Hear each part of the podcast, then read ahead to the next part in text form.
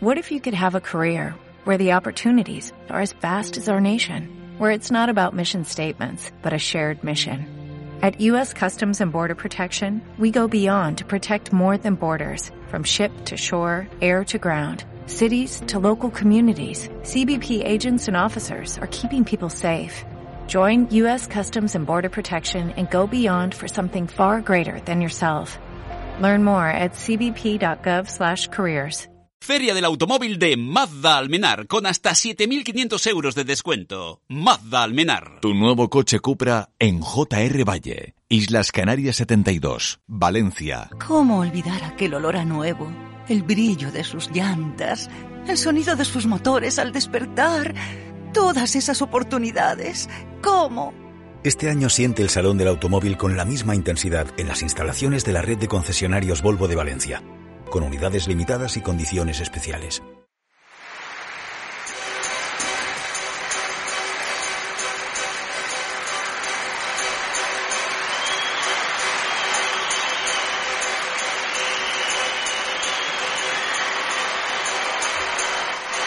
Amigos, buenas tardes. Luz de cruce, Vicente Herranz. Cope más Valencia. Estar informado. Hoy felices y contentos porque nos vamos al cine. Vamos al cine y al motor. Las dos cosas juntitas con Eduardo Casanova, nuestro crítico cinematográfico. El cine, desafío total. Se, se cumplen 30 años de esta película y hoy lo vamos a celebrar. El coche, un Johnny Cab. ¿Conocido? No, no. Es eh, conducido por un androide y es un coche hecho para la película. Con lo cual nos lo contará enseguida Eduardo Casanova, que viene con desafío total.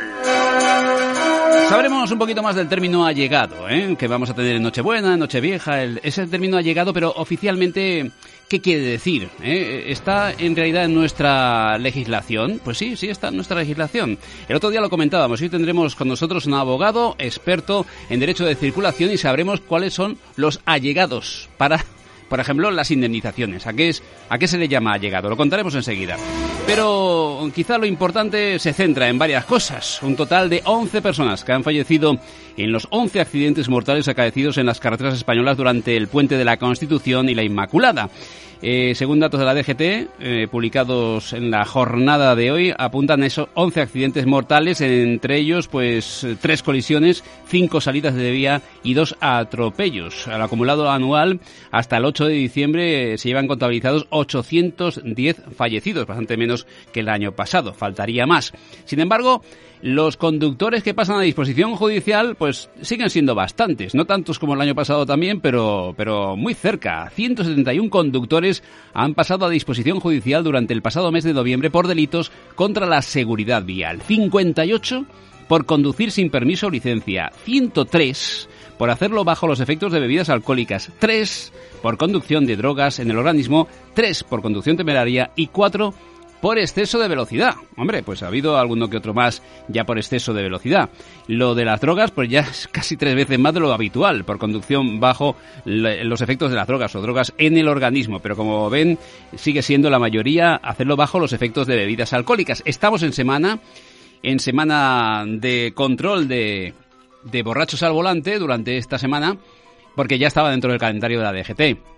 Saben que suele ser una semana esta y la próxima de comidas, cenas de empresa y por eso la DGT pone, pone en marcha este tipo de, de calendarios que no se podía pensar en un momento que iba a haber pandemia y que de comidas y cenas de empresa nada. Pero en cualquier caso sigue esa campaña de la Dirección General de Tráfico. Lo comentaremos enseguida también con José Manuel Villar y con David de Diego, el hombre de las 3Ds, que ya vamos a darle el hola, pero antes vamos con el banderazo de salida.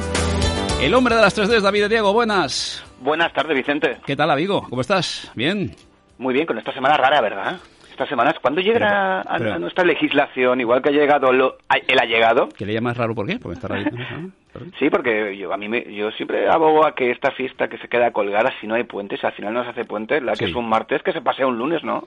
Podría ser, podría ser. O un viernes, o ajustarlo, ¿no? Para que eso se... planteó en su momento, pero no, no ha tenido mucha, mucho éxito, ¿no? Mucho no, no ha tenido ningún éxito. Ya, ya, por eso. y tanto que se ha planteado, por ejemplo, bueno, el, cambiar también la fiesta de San José a lunes, para que de esa forma coger el fin de semana, pero nunca, nunca ha podido ser. Y ¿eh? poder sacarle más partido a ese fin de semana, sobre todo en Valencia, ¿no? es complicado, si popularmente mucho más partido. Hablaremos, hablaremos durante los próximos minutos, tenemos algo de Fórmula 1 y, alguna reflexión que querías hacer también tú, ¿no? Porque hay carrera, sí, hay carrera de Fórmula 1 este fin de semana y hay Sí. pilotos nuevos, pilotos que llegan porque se lo merecen y pilotos que llegan porque hay un talonario detrás. Al final del programa lo comentamos ¿Ah, sí? un poquito. Y pilotos hijos de multimillonarios que suelen, si me lo permites la expresión, que es una expresión muy muy poética, mear fuera de tiesto. Vale, ok. Hablaremos entonces de este de estas cosas y otras muchas ¿eh? de, relacionadas con la con la Fórmula 1. Lo comentaremos enseguida con David de Diego, con el hombre de las 3D. Tendremos cine y otras muchas cosas. Pero, pero, pero cuidado, porque vamos a adentrarnos, si, si te parece, nos vamos a adentrar en los mm, vehículos eléctricos. Qué raro, ¿no? De Diego, Sí. qué cosa más extraña que hablemos de vehículos Y eléctricos. una hoy en día, antena, ¿no? ¿verdad? Y una antena contigo hablando de y- vehículos eléctricos. Cosa más extraña, cosa más Pero, extraña. ¿eh? ¿vehículos de dos ruedas y de la policía eléctricos? Adiós. Esta, esta vez sí que hemos rizado el rizo. Sí, sí, porque en cada nicho eh, ya no se trata de que sea eléctrico de combustión. Hay que buscar, el, eh, en este caso, siempre el vehículo más eficiente para cada uso, que Sí. contamine menos, que consuma menos y que, por supuesto, cumpla las expectativas de quien lo va a usar. Vicente, eso es fundamental. Y la Policía Nacional, el patrullaje sostenible, se llama así, patrullaje sostenible. Qué bien suena Eh, eso, ¿no? Claro, es que si tienes motos que lo único que hacen es dar, eh, como los indios, vueltas en círculo por la ciudad, si me lo Sí. permites, Sí. eh, lo ideal es que sean eléctricas. A ver, no es una comparativa para hablar de la Policía Nacional así, pero bueno, bien, vale, lo Bueno, pero para que todo el mundo lo entienda. No, como, tenemos rutas- tiene, como tenemos tiene hoy, pues vamos a dejarlo, va, venga. Sí, pero las rutas que hace la policía son rutas muy determinadas. Sí que es cierto que en, en ocasiones tienen que hacer eh, salirse del, de, digamos, del guion, ¿no? Cuando hay Sí. una persecución, cuando hay que atender a alguien. Bueno, para eso es interesante tener un buen, una buena autonomía, pero para el movimiento normal siempre son eh, rutas pautadas. ¿Y por qué vamos a, sal- a saludar en un instante al responsable de ventas de Next Motorbike? ¿Por Sí, vamos a saludar a Aniol Canet. Buenas tardes, Aniol. Buenas tardes, David. Buenas tardes, Vicente. Hola, buenas. Sí, Vicente, vamos. Saludo a Niol porque ellos están trabajando de- desde Next Motorbike de una forma muy intensa para que en toda España eh, esos ayuntamientos que quieren el patrullaje sostenible puedan acceder a, a Neol. Es así, ¿no? Estáis trabajando con multitud de ayuntamientos en España para que las motos, tanto de policías locales como de nacionales, se pasen a eléctrico. Es correcto, la verdad es que es un trabajo bastante complicado ya que la concienciación de los policías por línea general les gusta el ruido del motor y, y es algo complicado, pero la verdad es que el hecho de que Policía Nacional haya decidido hacer, dar este giro de 180 grados y, y cambiar un poco su idea hacia un patrullaje sostenible ha dado el empuje a ayuntamientos pequeños y no tan pequeños como puede ser Madrid, que incluso antes tuvo motos policiales cero que Policía Nacional, o Bilbao, Jerez, de la Frontera, etcétera. Sí. La verdad que estamos muy contentos, está siendo un trabajo duro de concienciación más que nada, ya que a cada policía quiere que le hagas un curso de concienciación, de patrullaje sostenible, etcétera. Pero yo creo que la línea de aquí al 2025 va a ser muy positiva. Muy positiva porque creo que en España podemos cambiar más del 50% de la flota de motos térmicas policiales y pasarlas a eléctricas, ya sea de una marca cero, y pueden ser otras marcas como Silence que existe en el mercado, Sí. o Ascol o otras marcas, pero creo que la idea y por lo que están apostando la Unión Europea, sobre todo, que es quien está apretando más, es bajo esta línea. Oye, patrullaje sostenible con 0% de contaminación acústica. Esto está bien, ¿no? Porque ll- llegará el policía y, no, y pillará al malo. No se, no se habrá enterado, ¿no? De hecho, este es un gadget que utilizábamos mucho al principio. Sí. Ah, Ahora ya no, no tanto. Ya, ya, me- la ya verdad- que me he quedado pasado, ya, ya, es, es muy antiguo. No, no, la verdad, es que la, no, la verdad que sí, la verdad que sí, pero lo que pasa es que sí, la verdad te deja, la, te deja estar, digamos, mm, de incógnito, con Sí. más facilidad y sorprender, sorprender. Una cosa que ha comentado antes David, es verdad, la, la policía tiene un radio de, de acción, en ese caso Policía Nacional, por ejemplo. Sí. Ellos diariamente, una policía de patrullaje entre las paradas y todo lo que hace al día, no hace más de 50, 60 kilómetros. Sí que es verdad que hay dos turnos de patrullaje, por lo tanto eso tienes que multiplicarlo por dos al día, o sea, son unos, aproximadamente unos 120. Realmente mm, se llama pa- patrullaje sostenible porque se, se, se identifica que el policía por línea general no va, no va a estar acelerando al máximo, sino que hacer una conducción de, de, puro vigila- de pura vigilancia. Sí. Mm. 0% de contaminación acústica y 0,1 de contaminación atmosférica. Le ponéis ahí un, un Sí, poquito. sí, te cuento. poquito. ¿Por qué? Lo- lo- los más reticentes Sí. dicen que las, las baterías contaminan a, a la hora de reciclarlas. si es cierto esto, obviamente eso es cierto, hace falta un proceso un poco más complejo que, por ejemplo, el plástico o el cristal, pero también es cierto que esto no la gente no, no, lo, no lo valora. Las baterías eléctricas se pueden recuperar. O sea, las celdas de una batería se pueden recuperar. Y esto es, un, es un proceso que al final si tú puedes recuperar tu batería o le puedes cambiar las celdas de una batería, esa batería no acaba muriendo. Por lo tanto, podemos mirar que sí contamina para los que son reticentes a lo, a lo eléctrico, pero es una contaminación mm, muy pequeña en comparación a lo que hace un vehículo térmico a día de hoy. Mm. ¿De Diego? Sí. Aniol, eh, durante las pruebas que habéis hecho, me imagino, antes de llegar a estos acuerdos con los distintos policías, eh, claro, a mí me gustaría saber, porque yo he podido ver de primera mano lo que opinan, por ejemplo, los conductores de autobús cuando prueban un autobús eléctrico, hacen la ruta, bajan del autobús y, la gran mayoría, no voy a decir el 100%, porque seguro que hay alguno que, se me escapa, pero prácticamente el 100% decía, yo quiero esto para trabajar. Comodidad, falta de vibraciones, eh, no se quejan de nada. Eh, del ruido que hacen y de la contaminación se quejan los usuarios. ¿Cómo se bajan los policías después de hacer los primeros test? Al principio, la verdad, son muy reticentes porque piensan que una moto eléctrica no es una moto. Vale, es, cierto, que es un juguete y no lo es. no, a ver, es cierto que durante muchos años, en el año 2008, 2013, 2012, empezaron a llegar bastantes vehículos eléctricos en España, la gran mayoría de China, y hicieron muchísimo daño al mercado español. Cierto. La, gente cogió desconfianza y además ya hubo policías que empezaron antes a hacer los gestos con otras marcas como en su momento Gobex, etcétera. ¿Qué pasa? Claro, ahora cuando prueban esta moto, la prueban y la sensación es ellos preguntan siempre antes, yo digo, no, vamos a hacer una cosa, les explico cómo funciona la moto, y digo, tú la pruebas, la pruebas con las tres modalidades, y digo, y luego cuando bajes, me dices tu experiencia. Pues a día de hoy no ha bajado ni uno que no tenga una sonrisa de oreja a oreja y diga, qué cómodo que es esto, no tengo embrague, ah, es una moto que de morfología de moto de chasis es muy, es muy cómoda y muy estable para el patrullaje.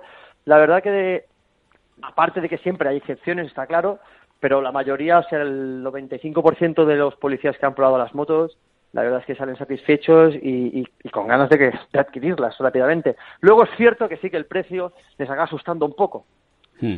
porque sí que es verdad que el, precio donde, donde hace que la, moto sea más cara viene a ser la batería y el motor. Pero hay ayuditas por ahí, ¿eh? También, ¿o Sí, de, de, momento para clientes finales de calle hay modelos. Pero, para la policía no o qué? Para la policía justo justo de, han sacado unos fondos europeos sí, que están. Ahora sé yo que hay en Canarias, también hay en Asturias, en Galicia, en Andalucía han sacado unos fondos europeos y, y también han dejado que los ayuntamientos que este año han tenido un superávit, todo de tener pandemia, lo puedan gastar en mm, digamos vehículos de emergencia, ya sean de sanidad ya sean de policía, etcétera. ¿Qué pasa? Como los ayuntamientos no acostumbran, la mayoría, sobre todo los pequeños, ¿eh? a tener hospitales, pues ¿qué hacen? Pues se, pues se lanzan por el lado de la policía. Hmm. ¿Y qué hacen los policías? Pues, hablando en plata, culo que veo, culo que quiero, pues que tienen cero, pues yo también quiero cero. Claro, claro. bien, bien explicado. ¿Eh, Diego, más cosas. Bueno, la carga, eh, Vicente y Aníbal, que es lo que le preocupa siempre a todo el mundo. Los, la puntos, de, los puntos de carga, que es el punto más conflictivo. El otro día hacíamos referencia a esto.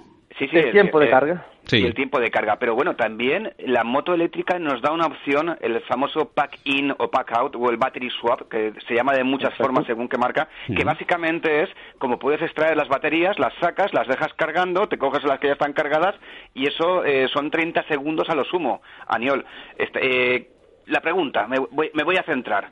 Eh, si tiene que cargarla enchufándola, ¿cuánto tiempo le cuesta más o menos al policía del primer turno al segundo turno? Bueno, y el battery swap sí que encarece el coste, pero te da una solución de 30 segundos. Te explico, esto es un poco bastante más complejo que, que lo que acabas de resumir. Vale, porque vamos allá. las, digamos, las, motos policiales, digamos que como pueden ser las cero, que tienen una alta capacidad de batería, a día de hoy es muy difícil hacer un sistema de packing pack o sea, sacar y meter baterías. No, está diseñado, básicamente por la forma que del chasis que tiene, etcétera, y las conexiones. Entonces, lo ideal, lo ideal sería poder hacer un sistema que aunque las baterías fueran pesadas y de mucha capacidad, ¿vale? Poder hacerlo y sacarlas de alguna forma rápida. De esta forma no tienes que estar cargando la moto cada, cada vez que llegas de patrullaje. Sí, para que la gente lo, entienda, lo que hacen las Silence, las motos Silence de nuestro amigo Carlos Sotelo, que sacas el trolley y metes y, y lo pones a cargar o puedes meter otro. Esa es la idea, ¿no? Que sea cómodo, que sea eficiente, seguro y rápido. O sea que tienes una- unas cargando mientras y sería hacer un cambio, sencillamente. Ah, exactamente. Bueno, hay, hay algunas marcas como Ascol que las Sí. baterías son extraíbles, Sí. o como las de Fan, que tú directamente coges la batería, la sacas y metes la nueva, ya está. No, no, no te afecta en el tiempo del cambio de turno de la patrulla. Eso es- Claro. No hay Hombre, es que yo no me, no me veo a un policía nacional que diga, no, no he podido perseguir al final no, al pues malo espérate, porque, no, espérate. porque me he quedado sin batería. No, No, esto no. espérate, en este caso, Policía Nacional, Sí. ¿vale? Las cero, esto no te lo permite a día de hoy, pero cero, Mm. a diferencia de las otras marcas, como es la más top y la pionera, Sí. ellos tienen cargadores rápidos y Vale. puedes incorporar a la moto. Entonces, en este caso, la moto DCR de Policía Nacional, con el cargador enchufe normal Shuko de toda la vida, el de 230, creo que sí, Sí, 230, el, 230. el que tenemos en casa en las paredes. El que tenemos en casa, exacto. Claro, esa batería del 0 al 100 significan 8 horas con 7 de carga. Que eso para la noche está muy bien, pero para un Exacto. mediodía que, que viene un policía de segundo turno y lo va a coger no es eficiente. Entonces, ¿a cuánto cargáis? Si se puede, si hay que cargar muy rápido, Al en el rato de, al en el rato de comer pueden. Sí, de hecho las motos de estas de Policía Nacional van con un quick charger incorporado, un cargador rápido. Es Sí. decir, ellos podrán cargar las motos a 3,2 kilovatios. Para que os hagáis una idea, del 0 al 100 lo harían en unas 5 horas. Vale. Entonces, si lo llegáramos a poner el máximo de carga, esa moto, Sí. serían, serían 9,6. Que entonces estaríamos hablando de una carga de 0 al 100 en, en una hora y cuarto, aproximadamente. Claro, ya nos estamos hacer cero busca acercarse al, men- al mínimo tiempo de carga, mientras que otras marcas lo que buscan es ser más rápidos en el cambio de batería. Pero esas son Vale. políticas de diferentes marcas. Ca- Cada una tiene su estrategia. Y Cero Sí. como moto grande no, no va a usar esta. Vale. que yo sepa de momento. ¿Cuántos ha comprado el Cuerpo Nacional de Policía entonces de estas motocicletas? 22 unidades. han comprado. 22. Vale. ¿Y cuántas motos tienen que tiene en su, estar en, su, en su flota cuántas tienen? de- ¿Cuántas tienen de, de motos? Un montón. Pues unos. Pues en el pliego que leímos, Sí. cuando hacían ellos la acuse para poner, para decir y justificar no el cambio, Mm. ah, hablaban de que tenían unas 980 motos, Sí. de las cuales ah, 700 800 estaban ya para para jubilar. Sí. Entonces, no sé cuántas quieren cambiar, no sé si qué política van a usar, si van a, a comprar más coches y menos motos, no tengo ni idea, pero la verdad es que estamos hablando de que hay que hacer un, cambio de un parque móvil de tranquilamente mil unidades. De mil unidades y os han pedido 22. ¿Os estáis preparando el resto o qué? O- No, no, no, de hecho no, no, o sea, eso es un concurso que, hemos ganado y que ellos las van a probar, estas motos, las han comprado, las van a probar. Si esto va bien, sacarán más concursos, me imagino. Si esto no les encaja, porque también puede pasar la opción de que no les encaje. Sí. Todos tenemos que ser con- conscientes y consecuentes. Yo creo que sí, que les va a encajar, porque... Yo digo, Que eso no es una opción. Ya, ya, no, porque al final Cero ahora mismo no tiene una competencia y, y es un cambio obligado que tenemos todos para, para el medio ambiente y para el sistema de, de movilidad que vamos a usar a partir de ahora. Pero que estamos, eh, digamos, ellos están haciendo sus tests, quieren ver a ver si es una moto que les sirve y si les sirve ya, ya decidirán ellos si quieren más. Si no, o encuentran otra, pues ya, ya veremos a ver hacia dónde van. Eh, Aniol, ante la sostenibilidad que decía, la broma que decía yo antes, de que eh, efectivamente era más fácil de pillar al ladrón, un policía nacional nos dice también a través de las redes sociales, dice los ladrones son también sostenibles porque procuran no hacer ruido. Eso nos ha devuelto la broma, nos ha devuelto la broma. ¿eh? bueno. Bueno, Aniol, gracias, gracias por, eh, por estar con nosotros, responsable de ventas de. Next Motorcycle. eh, y nada, eh, esperemos que esas 22 se conviertan en mm, 22.000 ¿eh? y, y todo el mundo vaya eléctrico. ojalá. ¿Eh? ¿Eh? No sé si serán capaces de fabricar las cero motorcycles, pero bueno. Bueno, pero en cualquier caso, 22 ya las tenéis preparadas para la Policía Eso Nacional. sí, eso sí. Esto, si todo va bien, ya os avisamos que las vamos a entregar para ir bien la primera semana de febrero o la última de diciembre, de enero, perdona. Perfecto, gracias. Un placer. Gracias, un placer. Aniol con nosotros aquí en Luz de Cruce, a León Canet, sigues ahí de Diego, ¿eh? Aquí estoy, Vicente. El responsable de ventas de Next Motors, Motorbike, Motorbike. ¿eh? Yo estoy como la moto de la policía aquí en silencio. Eh, Ah, muy bien, muy bien. En Silence.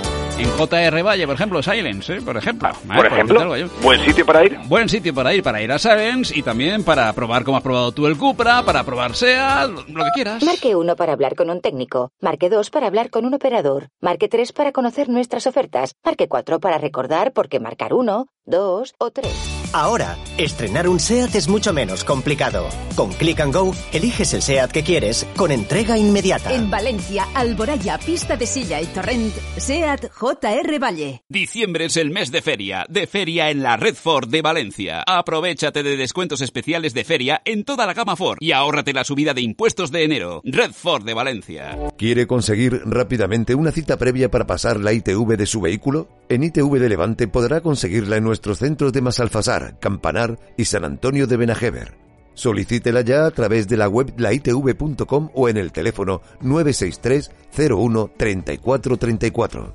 ITV de Levante. En Honda Center Auto sí hay feria. Ven a Center Auto y llévate tu Honda con los mismos descuentos que en feria. ¿A qué esperas? Tu nuevo Honda a un precio de escándalo está en feria, en la feria de Honda Center Auto. Center Auto, Avenida Ausiasmar 186 en la pista del motor y Avenida Tres Cruces en la Avenida del Automóvil. Luz de cruce, Vicente Ranz. Cope más Valencia. Estar informado.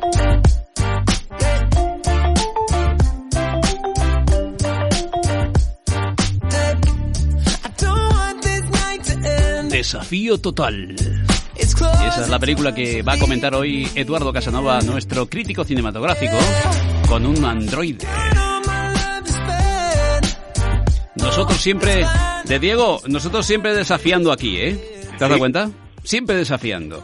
Porque Pues, el otro luego día... lo vemos con Eduardo. Eh, el Johnny Taxi ese acaba muy mal, ¿eh? La película. Ah, sí, sí. Oye, y mm, el otro día desafiábamos aquello de ¿quién es, cuál es la figura del allegado? ¿Eh? Esa pregunta que nos hemos hecho todos y no sé si ha habido respuesta o no. El otro día decíamos, sí, de broma, el, que ha llegado a cenar y el que no llega a cenar, y este tipo de cosas, que ya son bromas de TikTok. Pero sí que es verdad, sí que es verdad que, que me gustaría saber si jurídicamente existe, ¿no? Esa figura de Sí. allegado, ¿te parece? Y tú decías, además es una propuesta de Diego, oye, vamos a hablar con José Manuel Villar, que es un máximo exponente en materia de tráfico de seguridad vial y por supuesto también en materia de relacionada, bueno, con todo lo, lo- lo vinculado con el mundo legal. Pérez Cirado y Villar Calabuch, abogados, lo que es lo mismo. José Manuel Villar, ¿qué tal? Muy buenas, ¿cómo estamos? Muy buenas tardes. ¿Qué tal? ¿Todo bien, caballero? ¿Mm? Todo bien, aguantando aguantando la presión del, del virus.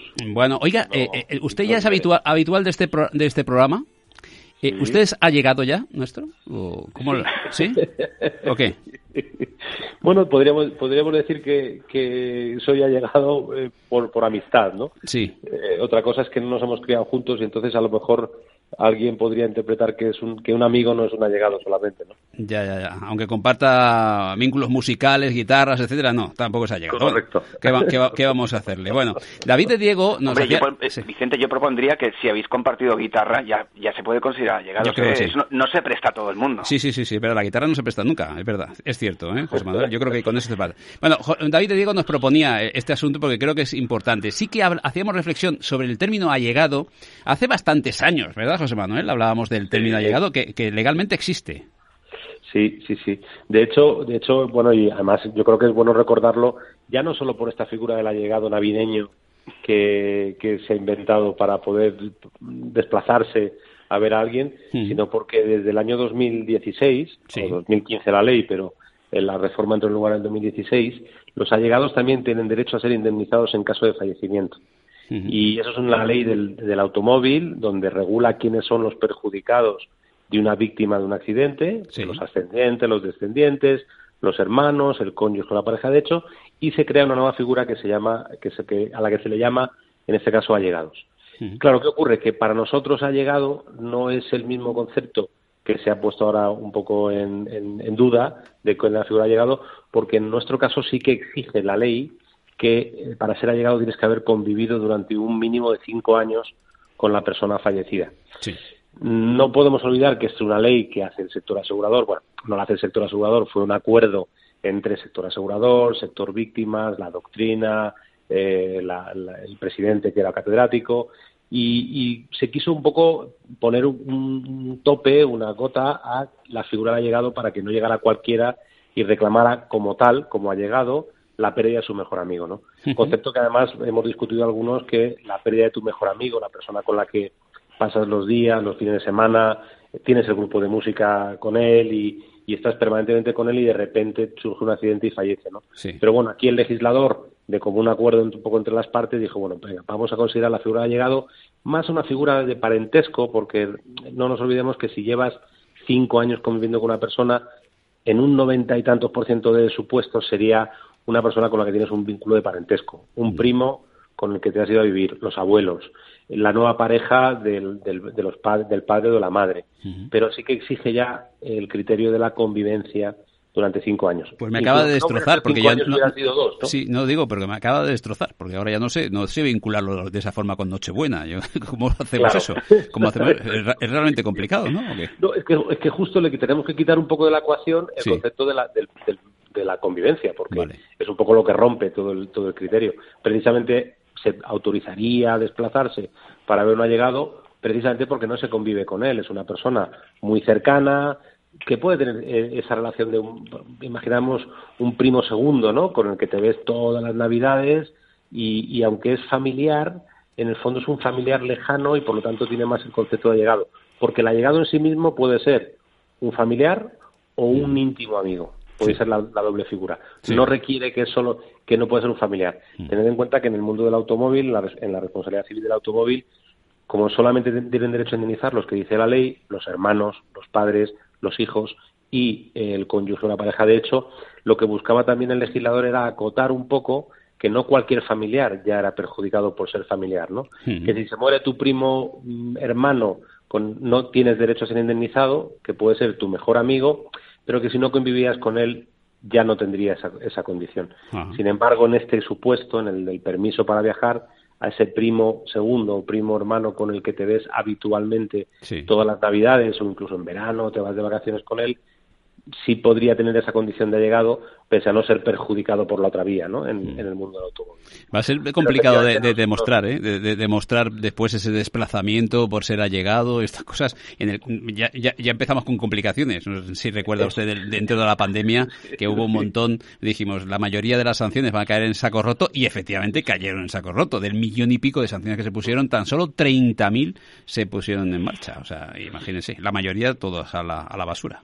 Eso lo hablamos en su momento sin olvidarnos de que eso sigue en vigor hoy. Yo, por ejemplo, estoy hablando con, una persona que vive en Madrid, en una zona confinada, es un pueblo confinado, y me decía que la propia policía o la Guardia Civil, si te desplazabas al pueblo de al lado, a dos kilómetros, porque el, el, supermercado al que ibas a comprar habitualmente era Mercadona, por ejemplo, ¿no? Y en tu pueblo tienes otro, Aldi o Lidl o Consum. no podías irte a, a comprar al del otro pueblo, aunque vayas siempre, porque ya tenías un centro. Digo, pero eso dónde viene? Eso no, eso no viene en la ley ni en ningún sitio. Es decir, si yo puedo hacer desplazamientos para ir a comprar, porque es primera necesidad, el, legislador o el, gobierno en este caso, porque fue legislación urgente, no limitó el desplazamiento que te, que te obligaras a comprar donde mm. estuvieras tú, ¿no? Si había un centro que lo, que lo hubiera. También dudo mucho de esas sanciones si realmente las han puesto. Yo creo que al final era mm. evitar que salieras, ¿no? Te paraban, no, no, usted no puede ir, tú te daban la vuelta y ya comprabas donde donde correspondiera. ¿no? Una preguntilla más y enseguida dejamos pasar a, de Diego, que ha sido idea de Diego además esta entrevista. Pero, pero la pregunta es, dentro del vehículo ya sabemos que tenemos que llevar mascarillas si no somos convivientes, etcétera, ¿no? Si vamos con personas que no somos convivientes, eso está clarísimo y eso es fácil de controlar. Pero ¿cómo se va a controlar la cena de Nochebuena? o la de Nochevieja, pero ¿de qué forma? Eh, ¿Los vecinos entre ellos se van a denunciar? ¿Qué va a pasar ahí? ¿Hay una dotación de guardias civiles especialmente preparados para eso? ¿De qué forma se va a controlar eso? ¿Cómo lo ves? Ya, sabéis que algunos, algunos ayuntamientos han dicho que eso es imposible de controlar. Por eso. Por ejemplo, el Ayuntamiento de Madrid ya lo ha dicho. Mm. Es imposible de controlar. No puede ir la policía casa por casa viendo cuántas personas hay. Claro. Pero como, como yo le explico a la gente que me consulta, digo, el problema no está en que vaya a ir la policía a tu casa. El problema es que pase algo y en esa cadena que pueda estar posteriormente porque haya un infectado y en esa cadena tengan los rastreadores que localizar a, más personas, pues tienes que decir todos con los que has estado. Eh, que efectivamente la mala fe de un vecino que porque está reunida la familia y son muchos, llame en ese momento. No van a venir, yo no tengo duda que si mi vecino el día de Nochevieja a las 12 de la noche o a las once y media llama a la policía municipal diciendo en casa de mi vecino son 15 por lo menos, eh, en ese momento no van a venir. feliz año nuevo. exacto, aparezcan a lo mejor a la una, porque con el toque de queda, pues hagan una gestión, pero yo, yo creo que aquí ya no estamos con el problema que había al principio de las sanciones, aquí no va a haber ni sanciones. Bueno, queda claro que es, si ocurre algo, entonces sí que puede haber problemas. Pero si no ocurre nada, bueno, pues bueno, de esas han librado. De Diego, perdona. Sí, yo propongo... Sí, perdón. perdón. Existe la, existe la porque hemos dicho lo de la prueba, existe ya las declaraciones juradas de, de se ha llegado Hmm. en el que él hace una declaración jurada de que esa persona va a verle, incluso en la que estamos hablando se habla de que vas a su casa a dormir, ¿no? Porque claro, el problema es, ¿me puedo juntar con un allegado en un hotel de, de nieve? Pues no, porque aunque vaya a ser un allegado, en el fondo te estás yendo de vacaciones, ¿no? Sí. Que es un poco lo que se quiere buscar. Hmm. Pero el que lo vaya a hacer y vaya con la duda, pero es que como con un familiar. Y si yo voy a Valencia, sabéis que yo, de origen valenciano, señor. yo a Valencia iba todas las navidades, hasta que falleció mi, mi abuela, Hmm. iba a Valencia. Claro, tú imagínate que en Tarancón te para la Guardia Civil y te dice, ¿dónde va usted? Digo, voy a Valencia. Pero ¿y dónde va? "Pues A ver a mi familia. ¿Y cómo usted acredita que tiene familia en Valencia? En ese momento tú no tienes ningún papel ni ningún nada que acredite que tú tienes en Valencia. En mi DNI se pone de origen valenciano, pero eso no significa que yo tenga eh, familia en Valencia. ¿Y cómo lo acreditas, sí que entonces? se recomienda con las declaraciones juradas Sí. de que hacen la- las personas implicadas, donde se dice, más que nada por, por el trámite del, del que te hayan preguntado, donde se es como una invitación, ¿no? A, a- a ir a pasar la, la Nochebuena. ¿Y eso cómo se hace y cómo se envía? ¿Por email o cómo se hace eso? Por email, por, por email hay una hay un formulario Sí. de, de declaración jurada que ya te puedes ya se puede descargar, está Ah, en bien. internet Mm. y, y lo cumplimenta tanto la persona que va a ir como la persona que, que lo va a recibir a esa persona y podría valer.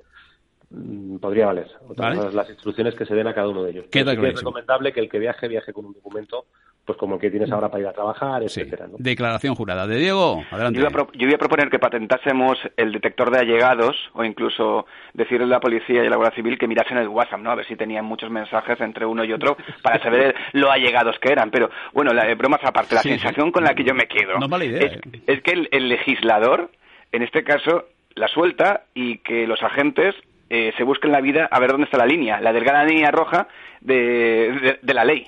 Yo que tengo esa sensación, que no está bien, no, no está bien estructurado, sí que es disuasorio, pero se puede hacer mejor, ¿no, José Manuel? Absolutamente. De hecho, en este caso voy a ser políticamente incorrecto.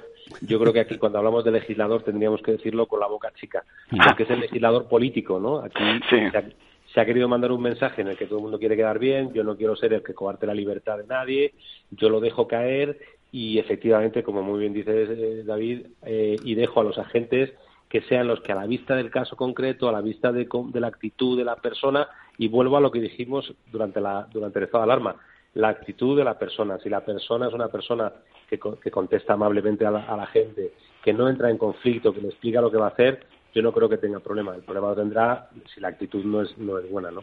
Pero aquí el legislador político, que lo que ha buscado es, bueno, yo lo dejo, creo que en Valencia, por cierto, eh, la Generalitat dijo que el allegado lo eliminaba, ¿no? De, la, de los permisos. Me pareció oír una noticia de que no iba a tener en cuenta el concepto de allegado y solamente a los familiares, ¿no? Pero, pero si os habéis quedado callados, es posible que esté yo Pues nos equivocado. hemos quedado callados porque eh, quizá lo- yo lo- en principio lo desconozco. No lo sé si no, no, no- no me atrevo a decir nada. Lo voy a, lo voy a, lo, voy a- lo vamos a saber en los Yo me, próximos me minutos. pareció oírlo en una noticia porque también me parece razonable que las comunidades al final, pues es un poco como el, están cerradas unas, otras no, pero en los madrileños, por ejemplo, no pueden salir porque están cerradas todos los alrededores, ¿no? Al, al final se ha buscado que sea la propia sociedad la que ponga sus, sus, sus- el, el coto a, a la transmisión, ¿no? Ya nos pasó durante la pandemia, al final lo que buscabas era un poco quedarte en casa encerrado para evitar contagiar, pues ahora con el crecimiento que tuvo hace un mes de, la- de los contagios, se busca un poco que las personas sean buenas personas o, o que sean coherentes y razonables y eviten el contacto. Pero con esto no van a evitar los- las salidas de... y- Bueno, y, y este fin de semana, José Manuel, en Madrid creo que la, la sierra ha, habido atascos. Ha sido algo espectacular y, cuan- y da la sensación de que cuando dejas a, a- a la gente que decida, decide equivocadamente. Claro, pero porque les, eh, fíjate que, que yo es un tema que he criticado siempre, aunque aquí siempre hay connotaciones políticas y según tu orientación pues vas a estar más de un lado o de otro. Es decir, no tiene sentido que el confinamiento lo hagas en, en- en toda una provincia, ¿no? O en toda una comunidad. ¿Por qué? Por lo que pasa esto en Madrid, que no, no es muy grande. Eh, si yo no puedo salir a, a Ávila, pues me quedo en Villalba. Y entonces invado Villalba. Y la gente piensa que los otros no van a salir y yo sí puedo salir. También piensas, hombre, voy a, voy a pasar el día en el campo, como está haciendo bueno no, porque aquí hecho un frío, está haciendo un frío importante, yo salgo y, y ya se quedan otros en casa, pero luego se encuentran todos allí. Es como, viste las imágenes de la Puerta del Sol, ¿no? Que, que, que el primer día que dejaron abrir, pues a todo el mundo a la Puerta del Sol. Es verdad que estás en la calle y evitar entrar en, en sitios, pero si quieres provocar el consumo, ya, ya choca con, con los intereses, ¿no? Porque ya te metes en un restaurante, ya puedes generar más riesgos si hay mucha gente que quiera entrar en el restaurante, ¿no? Pero es lo que tienes, lo que se tiene que evitar. Bueno, pues ya, ya, hemos conocido algo que creo que es muy importante, esa declaración jurada que existe, además está en internet, la podemos sí. eh, descargar y por tanto, bueno, que de las dos partes la firmen y la llevan en el vehículo. Él ha llegado, que tiene que ser, eh, obviamente, en los días 24, 25, 26, el 31 sí. y el 1, ¿eh? esos son los días. Y por cierto, he estado mirando y, y efectivamente la Generalitat también se suma al término allegados entre los familiares ¿eh? en la Generalitat Valenciana. Con lo cual, bueno, pues, pues nos encontramos en la misma situación que, que prácticamente que el resto del Estado. ¿Mm? Y con el límite de hora eh, igual para toda la nación, entiendo, sí, las 12. Sí, sí. Eh, no, no, se, se, adelanta, se, se, alarga un poquito más, ¿eh? Un poquito más, hombre, dale un poquito más vale. a las 12. ¿eh? Que como si no subas. Claro. bueno, eh, entonces, ¿cuál es, la, ¿cuál es la hora el día, 20, el día 24 y el día 25? ¿Cuál es la hora límite para retornar se supone, que, es, que se supone que es una y media, pero no mal informemos a la gente, ¿eh? Tampoco. Eso, eso, eso, hay que tener cuidado. Pero sí, sí, sí yo, por, por, lo menos aquí en Madrid sí que han puesto la una y media, porque yo creo que también ahí había un poco de, de, abanico, ¿no? Que cada comunidad pudiera establecer un poco el límite, pero es que ponerlo más, más pronto de la una, una y media, tiene poco sentido, ¿no? Si lo que se quiere es dejar, porque yo insisto en algo que llevo insistiendo desde el principio, la salud mental es muy importante. Uh -huh. y, y, el daño que está haciendo esto a mucha gente.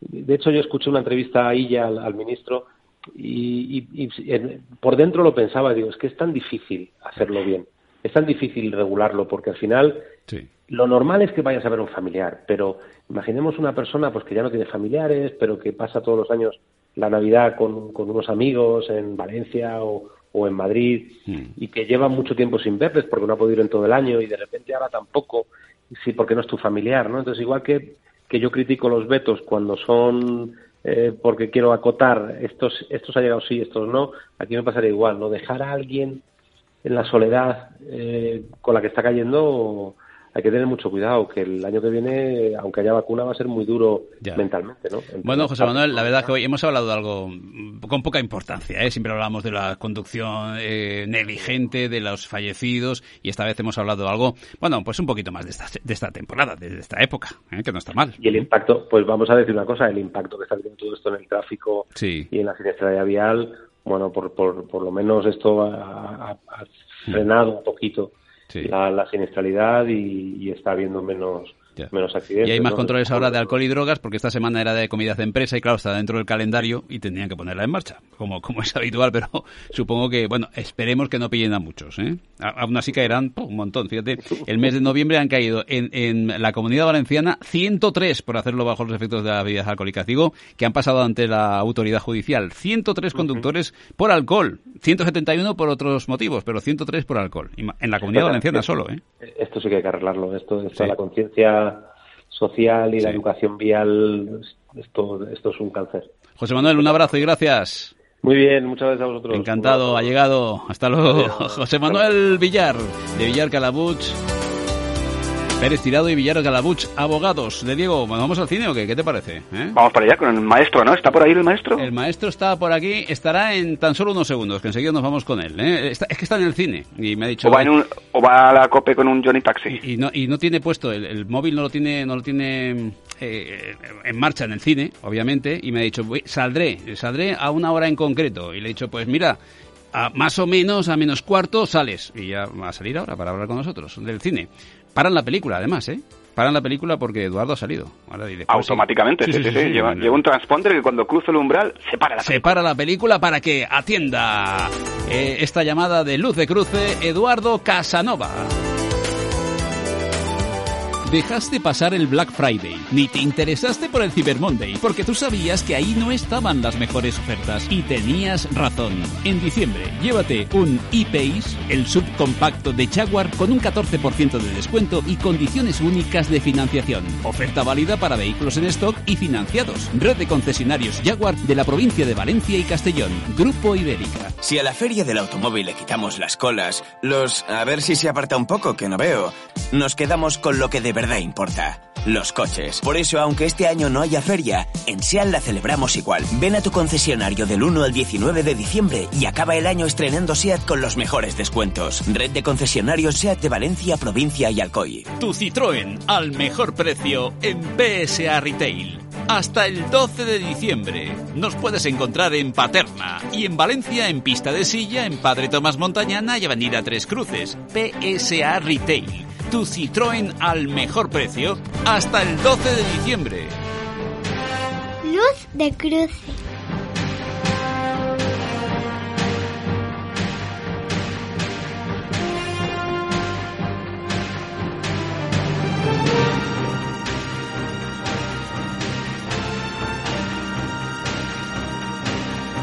De Diego, ¿a qué te suena esta sintonía? Fútbol y cine. Por eso. Me dice Eduardo Casanova, tienes que poner el corte 1 de lo que te he enviado. Y suena a fútbol totalmente. Y no, pregun y no pregunta. Y no Exacto. Crítico cinematográfico de COPE. Eduardo Casanova, buenas, ¿cómo estamos? ¿Qué tal? Eh, buenas tardes. Mira, para un día que cojo un Johnny Taxi casi llego tarde. ¿eh? Exacto. Oye, ¿y ¿por qué hemos cogido una sintonía de fútbol para, la película de hoy?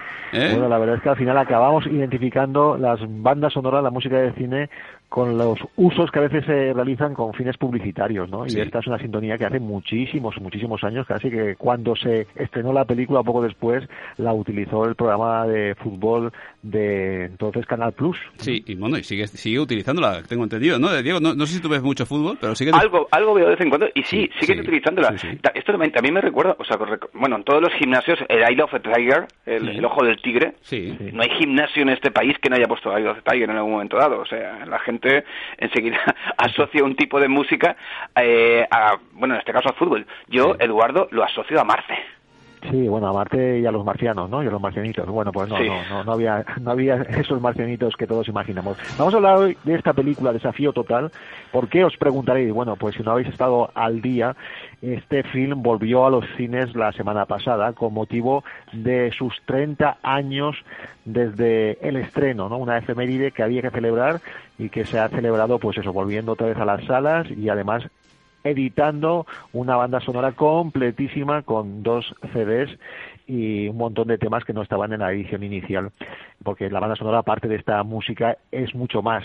Hay que decir que la película está inspirada en una novela de Philip K. Dick, cuyas obras también han servido pues para, para realizar otras películas memorables, ¿no? Ahí está Blade Runner, Minority Report y Paycheck, entre otras, y esta concretamente se basa en una novela publicada en 1966 con el sugerente título de Podemos recordarlo todo por usted. ¿eh? ¿Os imagináis que no hubiera que recordar nada? Simplemente otras máquinas lo hicieran por nosotros. A eso llegaremos quizás, ¿eh? igual que al coche con autómata, que hemos prácticamente llegado ya. Casi, casi. Nos queda un poquito todavía, ¿eh? pero bueno. Muy, bien, yo estoy deseando para, para comprarlo. ¿eh? Y cuando me cabré arrancarlo como hacía Schwarzenegger, arrancar al, al androide.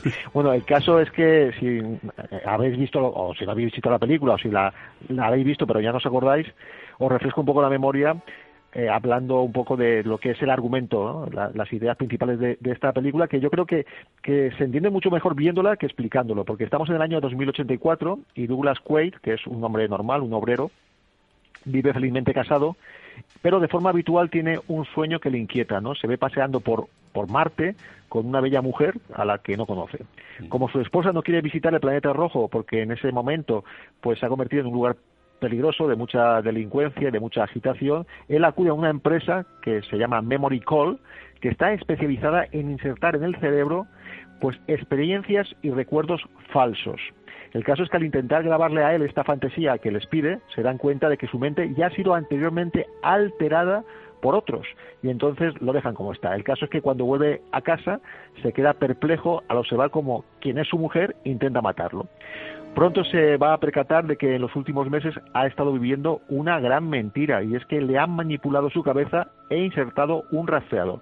descubrirá que él realmente es un agente secreto que estuvo al servicio del administrador de Marte, haciendo el trabajo sucio que éste le encargaba, hasta que se enamoró y decidió cambiar de vida. Pero claro, cuando decidió cambiar de vida se convirtió en un peligro y entonces decidieron anularlo, haciéndole vivir una realidad inexistente. Así que viaja hasta Marte para arreglar eh, cuentas con este mafioso y además colaborar con los rebeldes que viven totalmente eh, oprimidos, los rebeldes de esa, de esa colonia marciana. Allí precisamente se encontrará esa mujer de su sueño y se convertirá en el salvador de los eh, residentes. Pero al final nos queda la duda si toda esa aventura es real o realmente también la ha soñado. ¿eh? Un final que ha generado eh, muchos debates entre los fans. No sé si vosotros tenéis fresca todavía la, la, película o ya la Hombre, yo me, acuerdo perfectamente el revuelo que hubo porque Cuato, que es el líder, en este caso de, los rebeldes, tenía un extraordinario parecido a Jordi Pujol. Hicieron un montón de chistes en programas de humor, eh, en magazines, eh, sobre este tema. No sé si lo recordáis esta parte. Yo esa parte me parece ya más folclórica, pero sí, lejanamente la, la, recuerdo. Pero bueno, lo que debatían los aficionados era si, si, el final, si al final todo lo que nos haya contado la película era un sueño del protagonista o era, o era, o era real. Caso es que Arnold Schwarzenegger ya en aquellos años 1990 gozaba de un carisma totalmente consolidado, ¿no? Gracias a cintas como Conan el Bárbaro, Terminator, eh, Depredador o Danco Calor Rojo. Tenía 43 años y encarnaba perfectamente a esos personajes rocosos. Eh, no en mano había sido culturista y Mister Universo en sus tiempos mozos.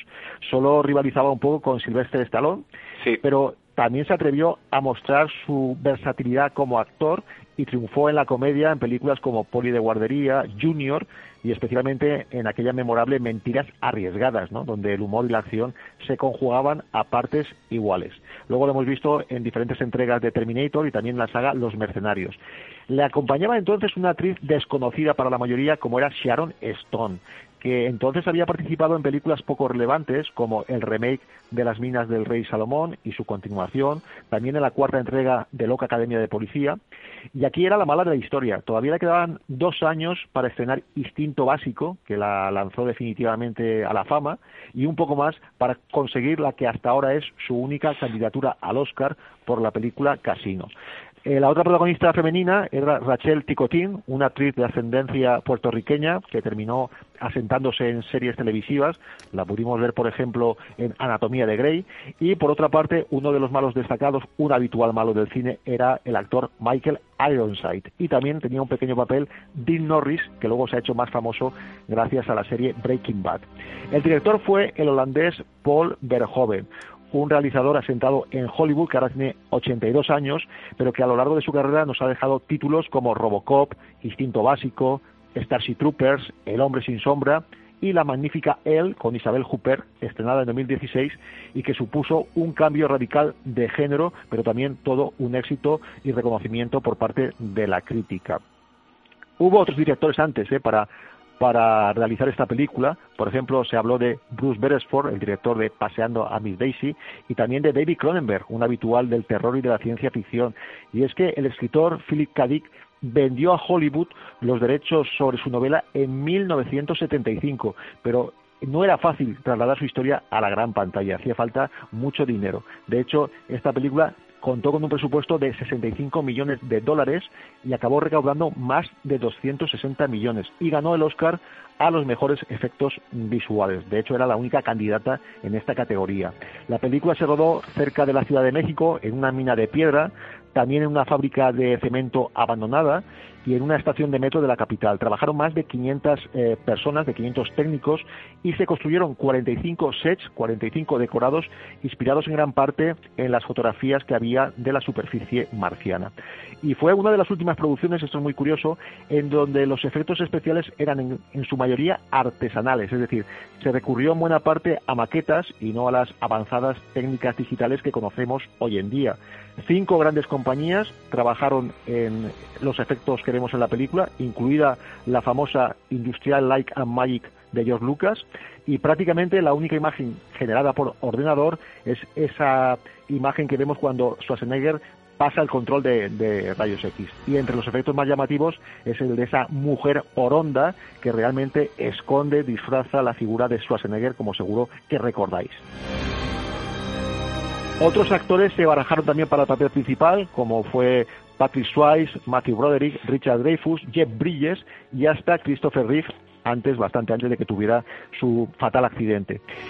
El actor eh, de origen austriaco, que fue finalmente el protagonista y que también puso dinero para, para que la película saliera adelante, se embolsó 16 millones en concepto de salario y además el 15% de la recaudación. ¿Eh? con lo que al final ingresó más de 50 millones de dólares. No está nada mal el negocio. ¿eh? Eh, y entre sus contribuciones al argumento o a la historia está el que él pensó que el protagonista debía trabajar como obrero de la construcción porque así se justificaba su volumen muscular. La película tuvo muy diferentes títulos en distintas partes del mundo, por ejemplo aquí en España se tituló Desafío Total, pero en Latinoamérica fue El Vengador del Futuro y en Francia Viaje al Centro de la Memoria. Otra curiosidad es que Coca-Cola, la marca Coca-Cola, es el único refresco que se anuncia en las secuencias que transcurren en la Tierra, mientras que en Marte vemos solo anuncios de Pepsi. ¿eh? O sea que esto es muy interesante.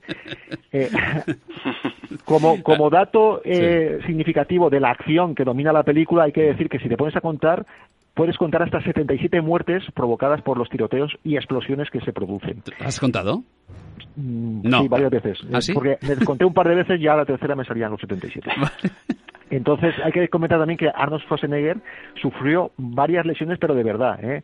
Hay una escena en donde rompe una ventana y se suponía que un pequeño artefacto rompería el vidrio una fracción de segundo antes de que impactara el actor con el cristal, pero no se disparó, falló, golpeó la ventana de verdad y acabó cortándose gravemente.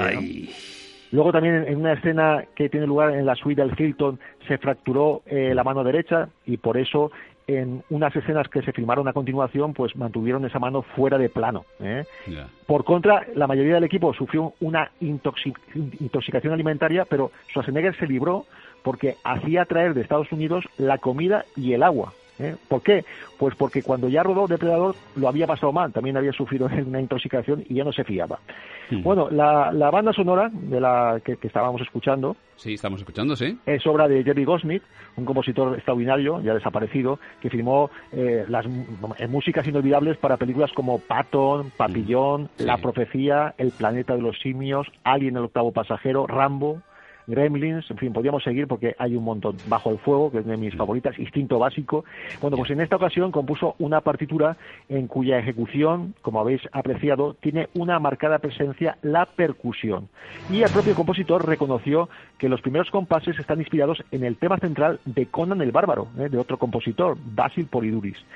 El caso es que combina perfectamente la instrumentación electrónica y la orquestal a cargo de la National Philharmonic Orchestra, ahí es nada, y es una banda sonora mítica.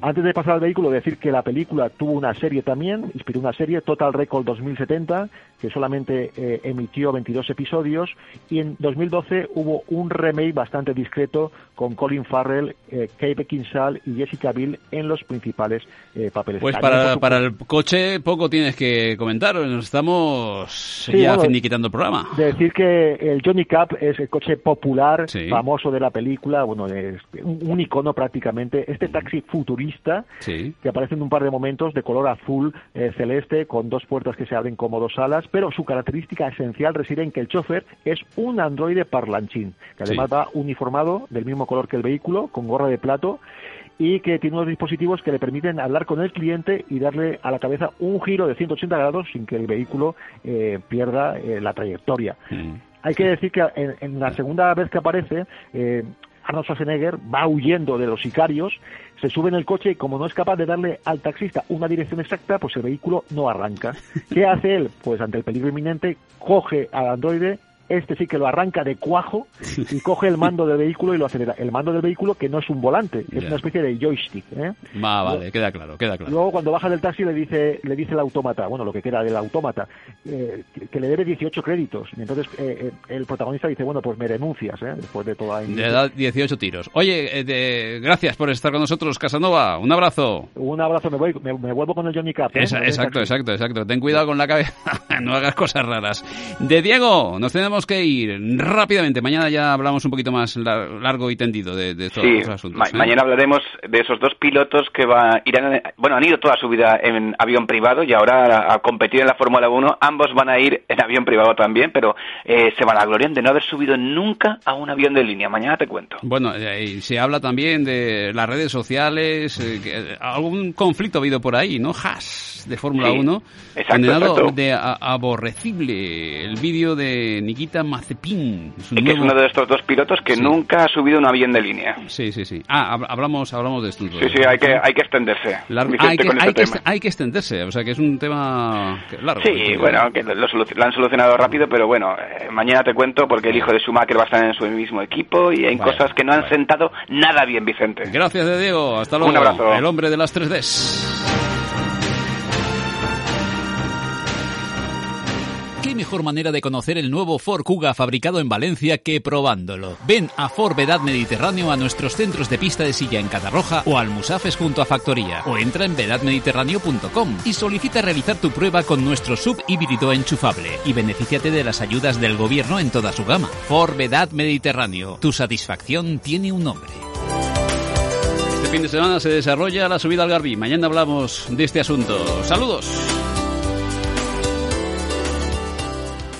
Como nuevo cliente de Western Union, puedes disfrutar de una tarifa de envío de 0 dólares en tu primera transferencia internacional de dinero en línea. Envía dinero a los tuyos en casa de manera rápida, fácil y conveniente. Visita westernunion.com o descarga nuestra app hoy mismo y tu primera tarifa de envío corre por nuestra cuenta. Aplican ganancias por cambio de moneda. No disponible para tarjetas de crédito y envíos a Cuba. Servicios proporcionados por Western Union Financial Services Inc. NMLS 906983 o Western Union International Services LLS NMLS 9069 85